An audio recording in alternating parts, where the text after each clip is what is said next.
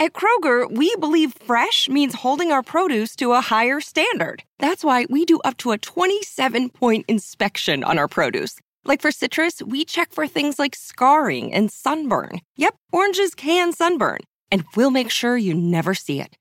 In fact, we only allow the best oranges, lemons, and grapefruits to reach our shelves. Because when it comes to fresh for everyone, we believe the juice is worth the squeeze. Kroger, fresh for everyone. Today, I've got a lot of things on my heart I want to share. Some news and um, some good news as well.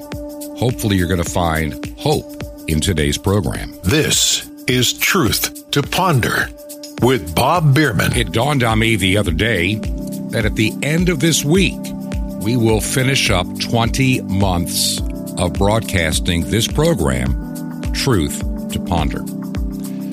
I can't believe we have gone this long. And when I started the program at the very end of August in 2020, I wondered if the program would last one month, two months, maybe three months at the most. I wasn't sure. But I knew I knew deep in my heart that I had to do this program. For those of you that have listened from the beginning, this program was born out of a deep concern. I had seen firsthand, I'd seen firsthand how information had been manipulated within what I was doing in emergency management after I'd come out of retirement for a brief period of time. And I really felt that the rest of the story on so many fronts needed to be told. I've come to conclude there's not a whole lot of reliable media left, especially the larger corporate media. Anything owned by, you know, the networks primarily. Their agenda, besides money, seems to be one sided political. And the agenda that they are pushing is one that I find dangerous to our society. There's just no doubt about it. I live, we, we, we are still Florida residences. We have a little place up in Georgia we'll be heading to this week. And I'm going to tell you, I'm proud of our governor. I I look at all the weird stuff being posted in social media about, oh, this is a terrible thing what they've done to Disney. No, it's a terrible thing what Disney has done to Disney. People are saying, well, you know, some taxpayers, I don't care about the money. Really don't. I don't care about the money. If that's your only concern and you don't care about the damage that some of these people we've we put them on this program, you've heard it in their own voices. What they think about how your children should be, and I'll use the word groomed. When you have this one gal, and we had her voice on the air just a few weeks ago, saying that she wants half of all Disney cartoon characters to either be transgender or same sex attracted. Now, what does that have to do with young children's cartoons? Why do they want to normalize something that may not be normal within that family, that is not normal to many people? There's an agenda. They want to get to your children younger and younger and younger. And the bill that was passed originally in Florida, signed by Governor DeSantis, in essence is protecting children in kindergarten, first, second, and third grade. That's the bill. And that bill just says we don't discuss sexual material with kindergartners, first, second, and third graders. And beyond the third grade, whatever is discussed needs to be age appropriate. You have teachers that are quitting their jobs because they can't talk about sexual things to kindergartners. They're mad, they're angry, they're upset. What do you mean we can't talk about the fact that I'm married to you know, some guy telling his class, I'm married to another man or a woman. You know, funny thing, I was thinking, I knew very little about the personal lives of the teachers that I had from kindergarten through the 12th grade. I just never really knew. I never paid attention. It was none of my business. Why do these things need to come into classrooms of young children is, is beyond me. And now you have all this corporate wokeness. They just want that they're mad at Florida. How dare you not discuss these little things with our little children? Well, Disney will be paying a bit of a price. Their stock has gone down. Many people have canceled their reservations. I think Disney overestimated how many parents really are into what some of these executives firmly believe in these large mega billion dollar corporations, the ones that produce a lot of our music, the, ones that produce our movies and entertainment, the ones that run our social media, they live in their own little bubble world. In other words, they're already living in their metaverse. As many of you know, Facebook changed their corporate name to Meta, and they're going to create the metaverse. Basically, in time, Facebook is going to be an, a, an antique relic from the past. It's not going to be the thing anymore. Coming into a virtual reality is going to be the new world for most younger people. They're going to go to work wearing, you know, virtual reality glasses. They can work from home. Why why damage the planet? Stay at home. Stay in your little rabbit hutch. We'll give you all the food and we'll give you a cell phone and all and all the movies you can consume on a TV screen. And you'll work for us in a virtual reality, except those that actually have to do work. And you will own nothing and be happy. That that's the goal. Now I've been reading a lot of stories about that, and I, and I saw an interesting commentary the other day that even even those that are pushing that agenda may be on the verge of getting a little pushback. Maybe not everybody in the world is quite ready to own nothing and give it all away to a world organization. Now, I'm a little disappointed over the weekend. It appears that uh, the French president, Macron, has succeeded in being reelected in France, which is which tells me that France is in serious trouble. Here is a president of a nation that has done everything in his power to force vaccinate people. I mean, the requirements in France were very draconian in response to the pandemic. And it shows that when 58% of the people will vote for him to be their president again, tells me two things they have moral bankruptcy and they live in fear. Those are the two motivators that would have you vote for, for Macron for president in France. And and it's the same it's the same with Justin Trudeau in Canada. The draconian measures and the shutdowns of churches and everything along with it. It speaks volumes that so many people are living in fear and they have thrown all integrity and morality out the window. They don't care about any of that stuff anymore. There's a bunch of other news stories that I, I want to share with you today as well. There's currently a bit of a global sell off that started in Asia and it's sending, you know, China's markets plunging to the lowest level since May of 2020 and that slams the offshore yuan value below 6.6 and sparking a liquidation in oil and cryptos amid fear that that Shanghai lockdown will spread to the capital of China and lead to even more greater slowdown in the global economy. Now this is easy to understand. For 30 some odd years, we have been moving so much of our manufacturing and critical infrastructure items for us in the United States and Canada, all over the world. We become dependent on China to be the dirty factory for all the stuff that we want.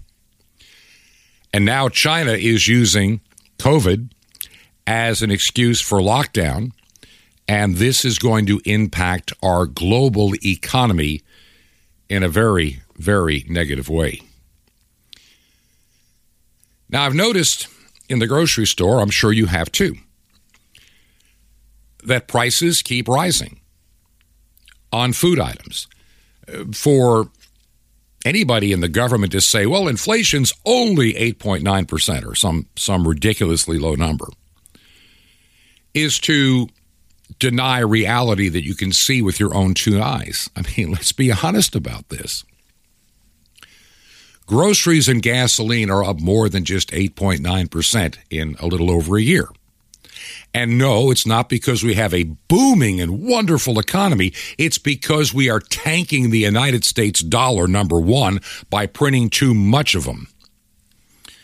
Now, you realize that the vast majority of dollars in circulation today, whether it's paper money or funny money or electronic money, came into being in the last few years. I tried to explain this to somebody the other day. Maybe maybe you understand it. I'm just going to put it in the most simplistic terms I can. 50 years ago, this month of April, 50 years ago, I had started my first paid job at a little radio station in the community I lived in in upstate New York. I was a senior in high school 50 years ago. Top 40 radio station, well listened to. And I remember what I got paid. And to tell somebody, and it was, um, you know, more than most people my age were being paid in their entry level jobs. I'd, I'd already had a couple of jobs from the time that I had turned 16. One as a stock boy in a department store, and the other as a uh, help clean up and stock in the afternoon at an electric wholesaler, where electricians came in to buy wire and outlets and breakers and fuses and what have you. And my job was to return stock to the shelves that was not used, help fill boxes for electricians for the next day, and then sweep the floors and go home. And from there, I got the job at the radio station to be on the air. Now, I will tell you in small market radio, I was paid a whopping $2 an hour. $2 an hour. And I'm a wet behind the ears, not really all that great, needed more experience radio announcer and I played top 40 music on the weekends. Eventually, I got a little bit better, and I got afternoon drive, and I got a 25 cent an hour raise. Wow. And so I'm making $2.25 an hour. Most people my age are making a buck 65 an hour.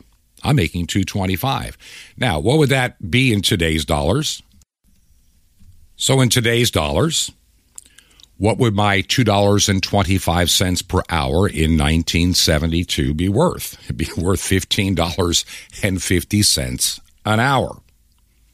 I mean, with inflation, that's what it would be worth. Today, here in Florida, and I'm sure in many parts of the nation, you will find gasoline prices are sitting around $4 and more a gallon. Some places a little less, and some places even a lot more.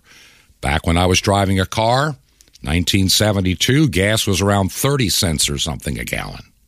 So that is a tenfold increase just in gasoline. Food and other things, and with inflation, really, if you, you have to accommodate the new inflationary mess we have right now, where the money we have is going down. I, I feel it myself personally. My wife and I we have to look at the bills we have to pay. We are semi retired. This radio program is not my job.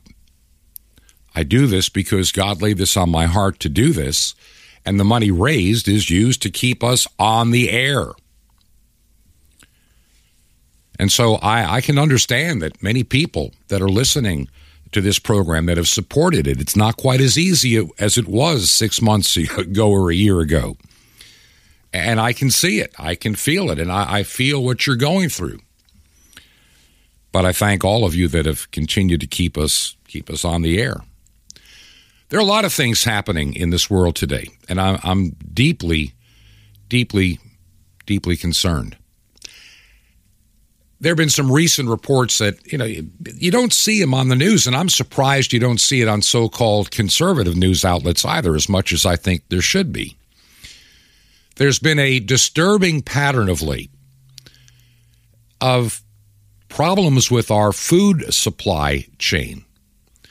And there's been uh, more than a dozen food plants in the United States that have had all kinds of problems like fires, explosions. Now, I never heard much about food processing plants being in a state of major problems. But out of nowhere this year, we've had, well, a catastrophe after catastrophe. Now you have China, the war in Ukraine, where about a third of the world's grain comes from. All that is now up in the air. We have a energy crisis. There's some stories out there that are legit. There are railroad companies that are not planning to be moving a whole lot of fertilizer this year. And in talking with one of the listeners to this program that is out in the farm belt, the cost of fertilizer is about three times higher than it was a year ago. So, what I'm concerned about is come the summer, come the fall, we're going to be seeing some real uh, issues at the grocery store. If you have any dirt you can plant something on, I would be advising you to do it. The state of Georgia, where we're heading to this week, as 20, here's the story, as 20 food processing facilities have burned down over the past five months. Now, who's burning them down? I've just never heard about this kind of stuff before. And now state governments like Georgia are warning people about a coming food supply chain shortage. The state of Georgia has actually declared an emergency, which is just another opportunity to squash your liberties over the supply chain. I mean, this is this has gotten so bad that apparently in Georgia the governor has had to declare the state under an emergency. I have to wonder at times as I've said before about Governor Brian Kemp. He's someone that I frankly just do not trust. I just don't trust him. He's one of those sheep's, you know, one of those wolves in sheep clothing. He allowed the election, I believe, in Georgia. If you look at the numbers, and I watched the video, I've seen so much material that the mainstream media ignores, and they, the, well, they don't want the truth to be out. And we're also seeing, unfortunately, because of, I'm seeing this more and more. A little story here about a 39 year old Massachusetts police officer suddenly passes away while playing hockey. And three active duty cops die within 10 days, something you just didn't see before. What do they all have in common? Hmm, they were required to be vaccinated. And as I look and I look and I look, at these unexplained deaths around the country and around the world among those that are vaccinated, and the numbers are now showing something that is alarming to me.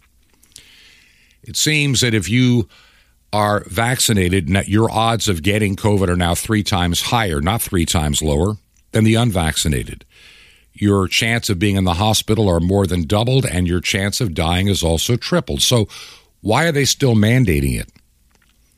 Story last week about a pilot pulling his jet to, you know, up to the gate, suffers a heart attack in the cockpit. It could have happened a few minutes before when they were landing. And what's his injury? Hmm. His lawyer says vaccine related. He didn't want the vaccine, but to keep his job and feed his family, he had to go through with it. How many people will have to, well, how many people will have to die and of these unexplained deaths before it catches up to us that there's something wrong. And why is there this desire in so many parts of the country and world to vaccinate little children, even at six months of age. Even at six months of age with this stuff. You know, I'm looking, and to show you how bankrupt we are in this country, two states, Maryland, Colorado, have bills pending that would allow babies to be killed by abortion 28 days after they are born. Let me say that again. Legislation proposed in Maryland allows for newborn babies to die. A Democrat Maryland state senator has proposed a bill that would allow babies to be killed within the first 28 days after birth. It's Senate Bill 669, known as the Pregnant Person. Notice we're not saying mothers anymore. Pregnant Person Freedom Act of 2022. I mean, what is wrong? And you, it's it's bad enough they're saying person, but now you know a newborn baby. Oh, we can kill it. And the same, uh, this bill, by the way, in Colorado, the law has been signed into law. It's not a joke. It's not satire. It is real. Our world is facing a complete collapse. Even Canada, even Canada is discussing the idea of, shall we say, medical murder of the mentally ill. This is something that is coming about in their parliament. This is what is being discussed. This is the kind of stuff going on in our world today. Now, I've got a couple of other things that I want to do in the first segment of this program. And I made some promises to myself to get a couple of things done on this first part. Yeah, all that news sounds terrible. Like somebody wrote, I don't want to live in a society where assisted suicide is considered a life ritual. I mean, this is this is where we're coming. Life, and I've heard it before, life has been cheapened for so many years and decades. And we have altered what life should be. We are living in a time that the Bible says, well, we know the spirit of Antichrist has always been here. This is nothing new. But we're living in a time that it's being ramped up in ways that I I never would have believed 20 years ago I'd be seeing in my lifetime. Let's go back. 2 years ago, pandemic. We all thought, at least I did, when I first got that phone call to come out of retirement to help in emergency management, I thought we were dealing with a real, you know, issue. And nobody seemed to know how long it's going to last. Most of us are thinking like a bad flu season. Then they started throwing out these horrific numbers and then 15 days to flatten the curve. And you all know the rest of it, where it all went. Didn't work out as they all said it would, did it? Two years later, people, you know, are still living in abject fear wearing, you know, the face mask even by themselves in a car. They have been so they have been so brutalized by the news, the media, and propaganda and just, you know, that somehow a face mask is going to pre- prevent a virus and there's not one legitimate study anywhere in the world even even prove that. I think of churches that just never have never really recovered or understood what all of this meant the secular government took priority over God, something that St. Peter says should never have, should never happen. Now, in a little bit, I'm going to be sharing some thoughts that God has laid on my heart as we look toward the future. But before this segment ends, there's something else that I really want to discuss for just a couple of minutes. Is, is, my heart has been heavy for a number of days, as many of you know. Last week on Tuesday, last Tuesday, as I finished recording the Tuesday radio program, I I had a text message from a fellow clergyman that one of our our clergymen had been hit by a car. Or a truck. I didn't get the whole story at the time. And he had been life flighted to a hospital and nobody knew anything. And as the next day and a half progressed, it became obvious that uh, this was not going to end well. And he passed away this past Thursday. And there'll be a funeral coming up shortly.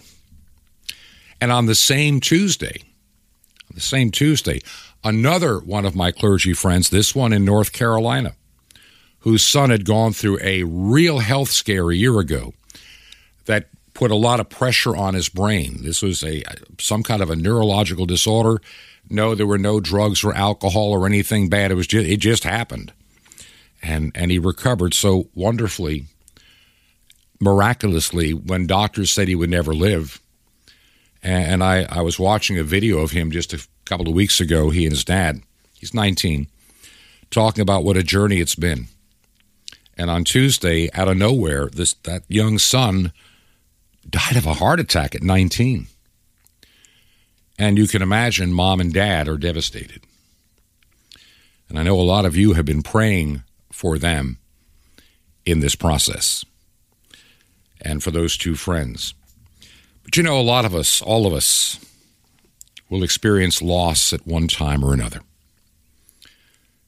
Parents, maybe grandparents, as you get older, siblings, spouse. And, and, you pray it's never one of your children, though it can happen in a tragic accident. And I think that there's going to be a lot of these tragedies, sadly, in the years to come, with a lot of our college students that have been forced to take on an experiment that may backfire on them. Time will tell. I learned loss at a younger age than most husbands. I was not quite 50 when I lost my first wife to cancer. So I understand. Life is not fair. And yeah, I was angry at God. I really was. And it took a while for my heart to heal. I know many of you go through the same thing or have gone through the same thing or will go through the same thing. Saw an interesting item. I, I belong to a couple of unique groups on Facebook you know, in terms of hobby and, and what have you. And I may have, I've been a broadcast engineer since the 1970s, and a few years ago, finally took my exam to get my ham radio license. And I plan to do a lot more with it in the days, weeks, and months ahead. And somebody made a post in um, in one of the ham radio groups about a, a man that had apparently had lost his wife. His name is Alan Kemp. And I say all this with permission, by the way. And apparently, and I don't know exactly when, he lost his beloved wife, Levon. And uh, he writes, She was a beautiful soul, and she served the Lord. And deep inside, he just wanted the world to know her name. And I know that he wanted a lot of ham radio operators, the type that have their, you know, their general and extra that can broadcast in the HF bands, where the shortwave radio band is, by the way, too. He just wanted her name to make it around the world on the airwaves. And her name is Levon Kemp. And I, I took a look at the Facebook page that she had and he had. And, and it, it, it kind of tells a story and, and so, my prayers, my condolences, and, and our our Christian understanding go with our brother in Christ, Alan Kemp, and we think of his beautiful wife, Levon. You know, I was thinking as I was trying to get this program ready to go and and putting the notes out of the things I wanted to discuss today. When I got to this point in the program, what would be something encouraging to share? Now, I spent the first part of this program talking about all this bad news, and then I'm coming to the end of this segment talking about people that have passed away. In spite of it all, you want to know what the good news is? This world, this world is not our home. And the day will come for those in Christ that we will finally be at our real home. I awoke today and my eyes beheld a place where I've never been.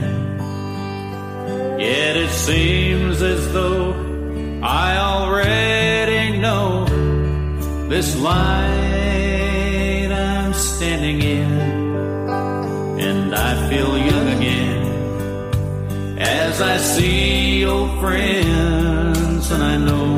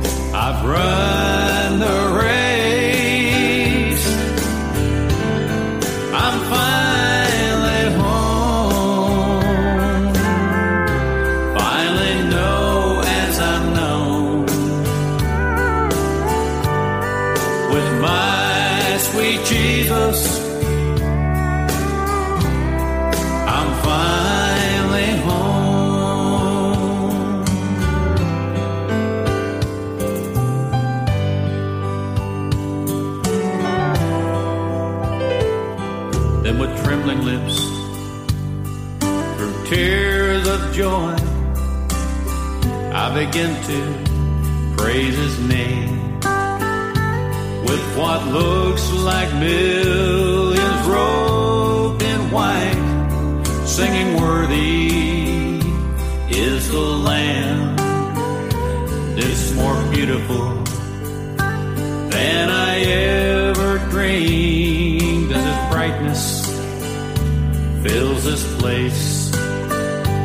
And I finally understand His amazing grace.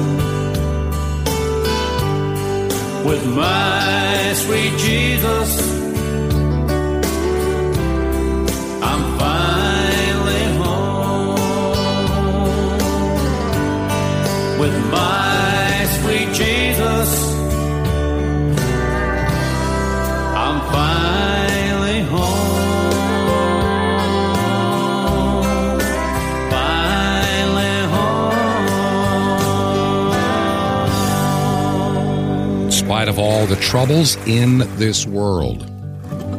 What exciting news to know that this is not our home. This is not the end. This is not all of what we are going to be dealing with. And for that individual who recently lost his precious wife, Levon, she's home. And the day will come as you, as a believer, will be home with her and all those that have died in Christ. It's the best news that I can share. 1 John chapter 3, beginning at verse number 2. Behold, now we are the sons of God, and it doth not yet appear what we shall be. But we know that when he shall appear, we shall be like him, for we shall see him as he is. And every man that hath this hope in him purifieth himself, and he is pure. We live in a very unpure world. You know it, and I know it. This is not the same world that I grew up in. And I've been watching it gradually spiral out of control for the past 50 years. Didn't see it at first, just a little bit here and there. It's like I've said a thousand times that I've been voting for 50 years, and you'd think we'd have it fixed by now. but we keep saying we'll fix it at the next election. The enemy of our soul, the spirit of Antichrist, in my lifetime has been taking two and three steps forward. We're lucky to get one step back, and we declare that a victory. People have fallen away from the faith, they don't care. I remember discussing church growth with somebody not long ago. And I said, the problem is the mentality of many churches that are dying is they used to just have, you know, parents bring their children and the children stayed and they bought their children. That doesn't happen anymore. That cycle has been broken. And so many churches, I see church buildings for sale because the congregation's gotten too old and young people don't care.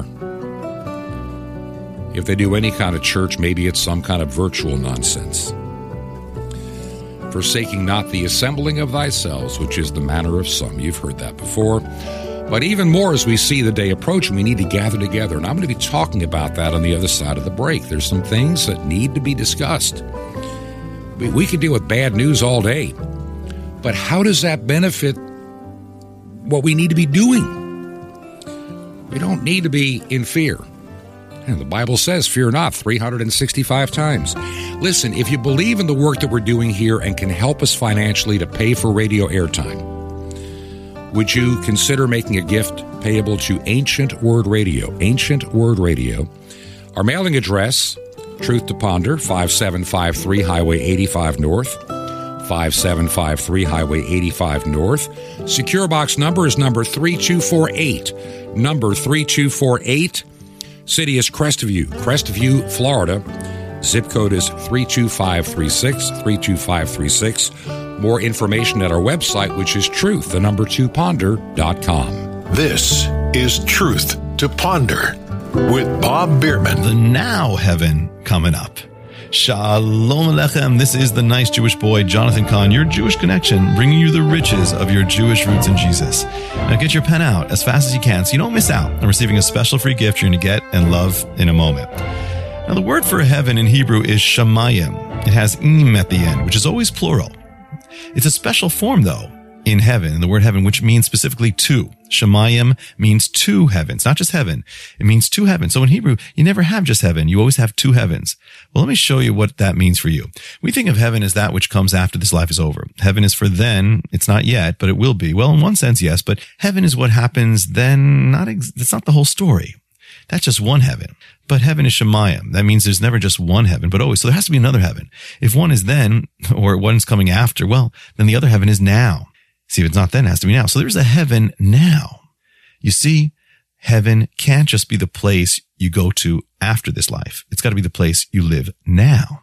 Also, see, for the child of God, heaven is not just something to happen in the future. That's fine, but it's more than that. It's what we live in now. We already have been born from above. We're already seated in the heavenlies. It's not just about getting into heaven. It's about letting heaven get into you into your life. If heaven were only heaven, then you could never know it till you die, but heaven is Shemayim. That means there's more than one. Don't wait until you die to start living in heaven. Heaven's not just heaven, it's Shemayim. That means there is this other heaven. Discover the secret of it, the mystery of it. Start dwelling in it right now in the secret place. It's right now. Don't wait until you're dead to start living it. Heaven is too important to not live now. Want more? Ask for Shamayim, the mystery of heaven. Now, what if you could receive daily vitamins guaranteed to help strengthen your spiritual walk with God? Well, you can with Sapphire's daily spiritual vitamins for victorious walk and updates on Israel and prophecy and the incredible Mystery of the Temple Doors. It's your free gift. How do you get it? Easy. Just remember Jesus' real Hebrew name, Yeshua, and you dial it. That's it. So just call 1-800-YESHUA-1 to receive your free gifts and you will be blessed. But call now 1-800-Y-E-S-H-U-A-1. Now you can actually spread salvation around the world for very little through shortwave radio from the Arctic Circle to Israel. It's amazing. It's like sending a billion tracks around the world.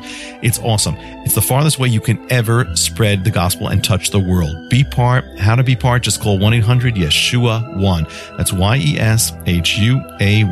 You can write me direct. Here's how. Just write to the Nice Jewish Boy, Box 1111, Lodi, L-O-D-I, New Jersey, 07644. It's a Nice Jewish Boy, Box 1111, Lodi, L-O-D-I, New Jersey, 07644. Well, till next time, this is Jonathan Cahn saying Shalom Alechem, peace be to you, my friend, dwell in heaven, in Messiah, Adon Hashemayim, the Lord of heaven.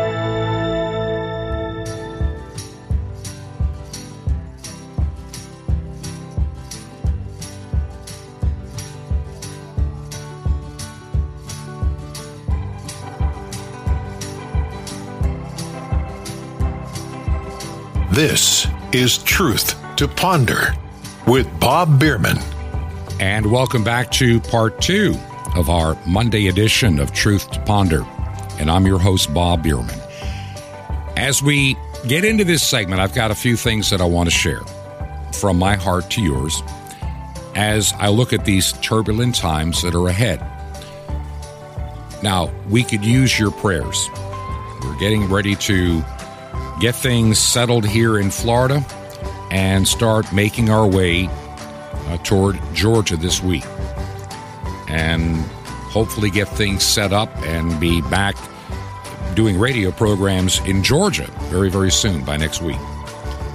And so right now we're packing, trying to figure how to get all of our things that we need to take with us for the time being and our two little dogs to make the, the journey. Now, I'm not as young as I used to be. I can remember I was thinking back in the late 1980s, I used to get in the car, being a broadcast engineer, and drive all night to some place in the middle of nowhere, maybe from Georgia to Arkansas, maybe down to Louisiana, Pennsylvania.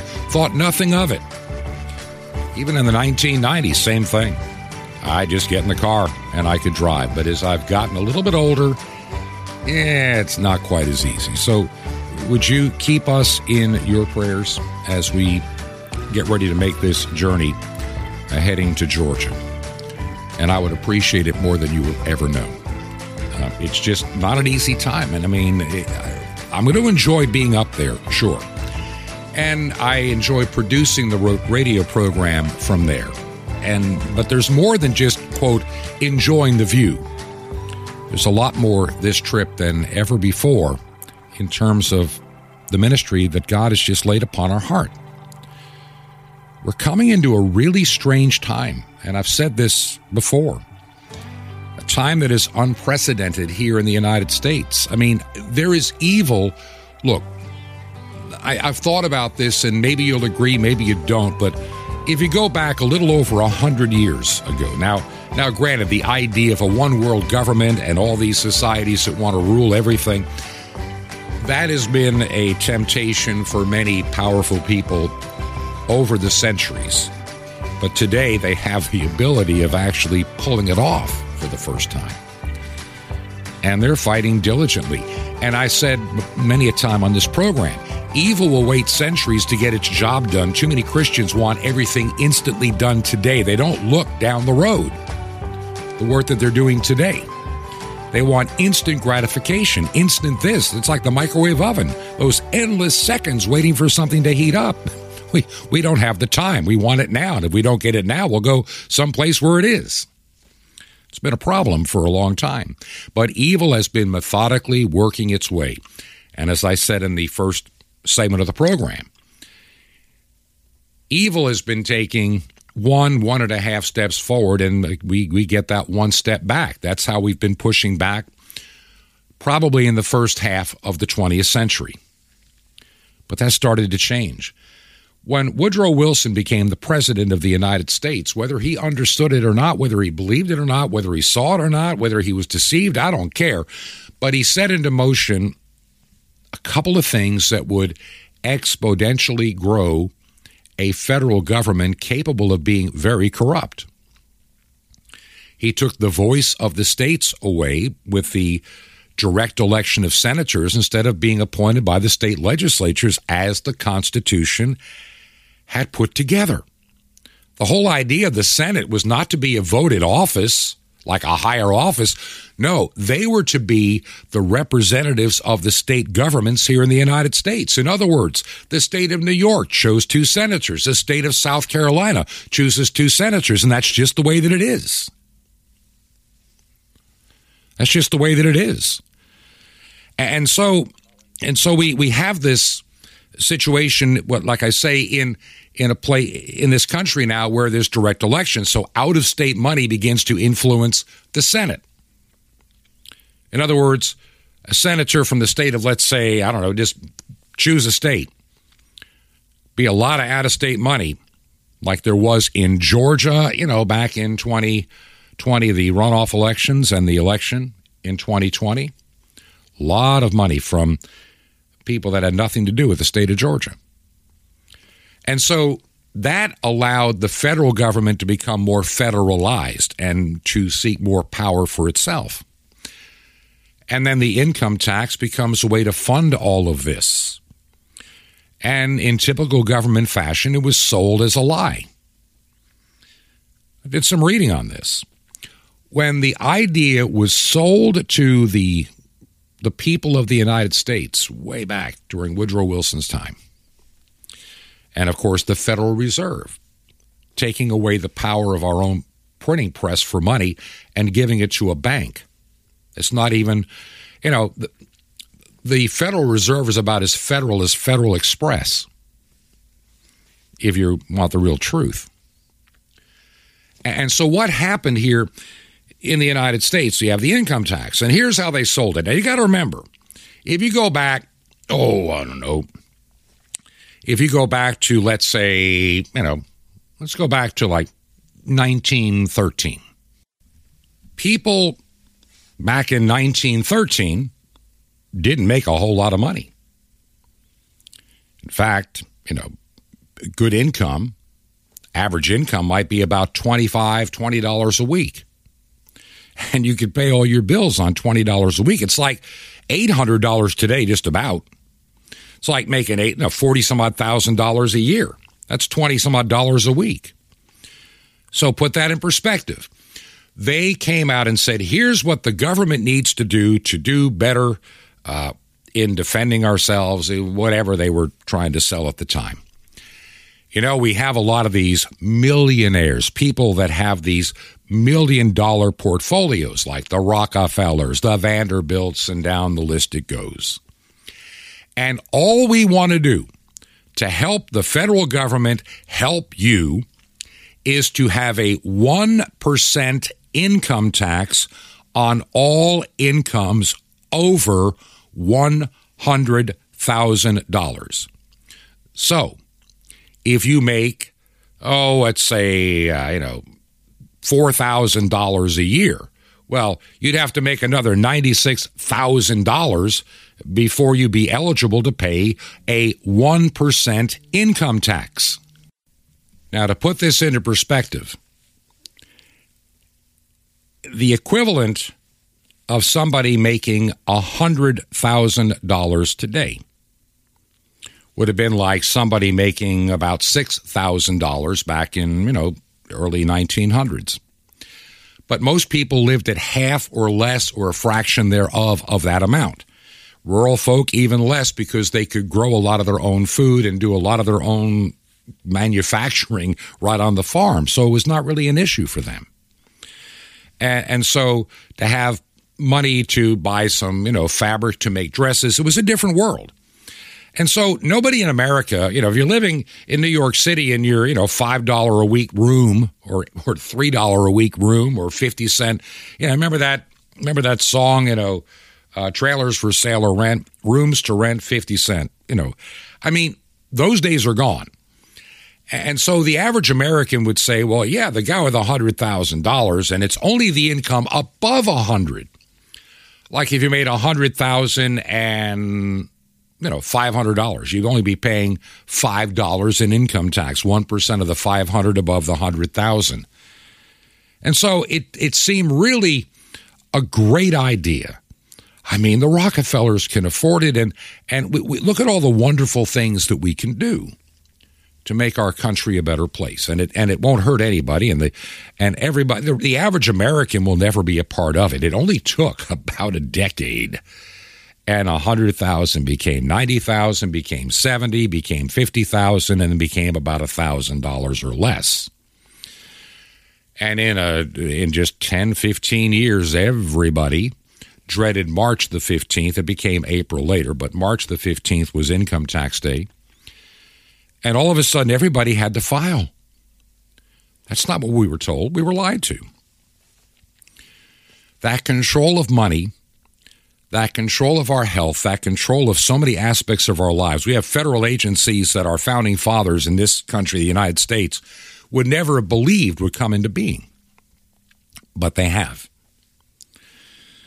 And now we have draconian governors and mayors that are the most ungodly of people. They hate and despise Christ, or they have a phony Jesus they believe in. They're very deceived. And they think nothing about shutting down churches because of a virus. You know, we, we fear a virus, not God. We fear the virus. And this has been an issue of mine since the beginning of this program. And there's something else. I want to share this also. I from this is from 1 John chapter 4. I shared something from 1 John chapter 3. But I want you to understand this. 1 John chapter 4 Beloved, believe not every spirit, and try the spirits whether they are of God, because many false prophets have gone out into the world. Man, they're out there. And they're on radio, they're on television, they're they're fleecing the flock, they're they're sheep, they're, they're wolves in sheep's clothing. They're dishonest. They they talk about doing this and then they do something totally different. They never tell you. And so there are a lot of lot of people out there, and they they worry me. We live in a time of deception. The church is under attack, and I don't think the church so much of it is ill prepared again. You know, let's go back to the pandemic for just a moment. And I want you to think through this with me. In March of 2020, we're taking two weeks to flatten the curve, and a lot of people stayed home from church. They shut the churches down. We thought, okay, we'll be back by Easter. You know, we'll we'll we'll get through this. Two weeks became three, became five, became ten, became fifty-two. You know, it, it just never ended in some places. Many churches shut their doors for good. Now, in some cases, that was not a bad thing, especially if they're heretical churches preaching another abominable gospel that is not the gospel. I have no problem with that. Good riddance. May they all be closed of those of that type. But even true believers were caught unprepared. They were not ready for such a time as this. Uh, too many people are thinking that well, when the bad times come, we get out of here. Well, that may be true someday. I don't necessarily agree with all of that, but history does teach, and you'll have to just look back. Hindsight is 2020. The church has always gone through times of dreaded tribulation. In the first century, the second, the third, you can go back to periods of time and places all over the world where the church has been under oppression, where being a believer could cost you your life. In the third century, in particular, there are a lot of people that, did a lot of writing in the third century. And his name escapes me now, of all things. I guess that's the curse of being a little bit older. But there was this one, this one young clergyman, and he was just very upset that he'd never been martyred yet for the faith. He hadn't died yet. No, nobody had come after to kill him. He felt that he was an unworthy Christian because he was alive.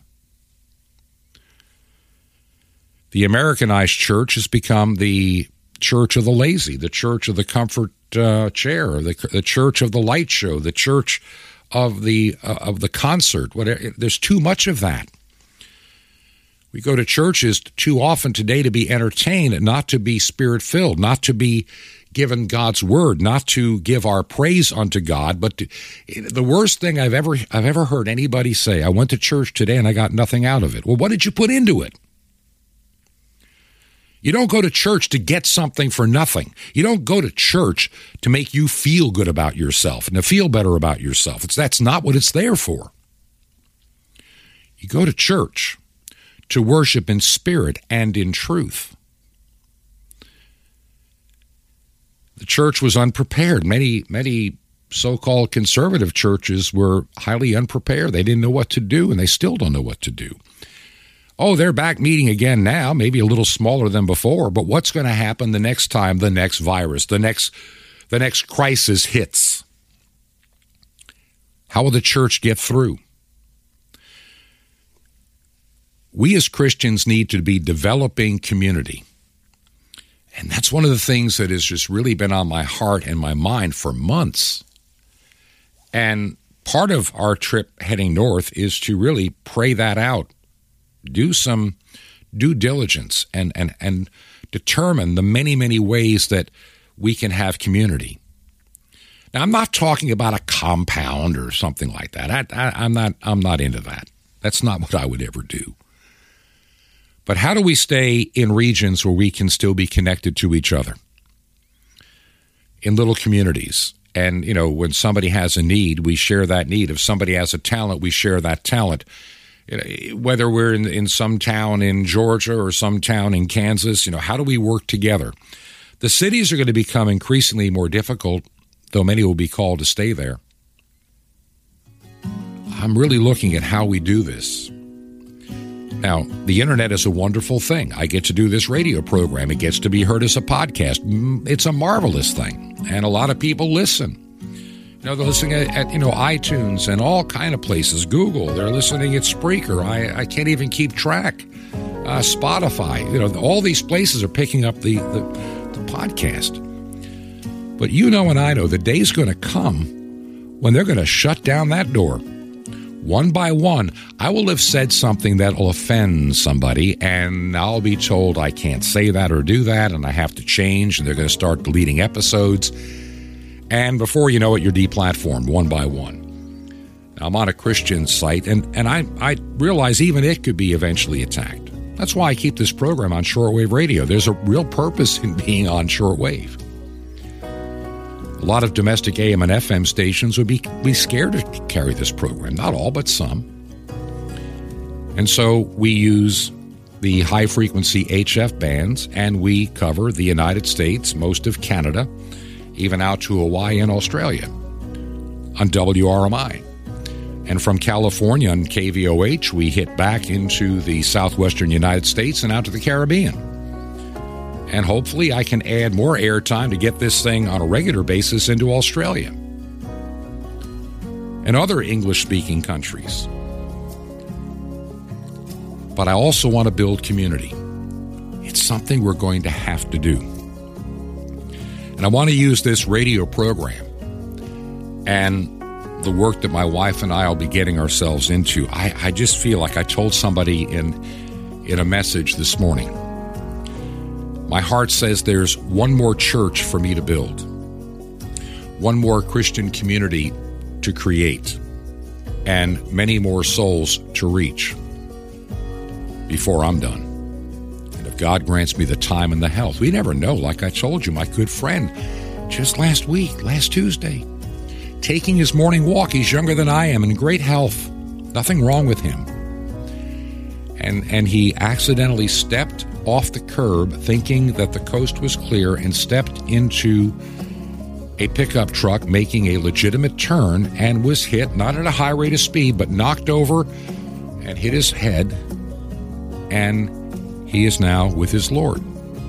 We have no guarantees. We know not the hour of our being called home.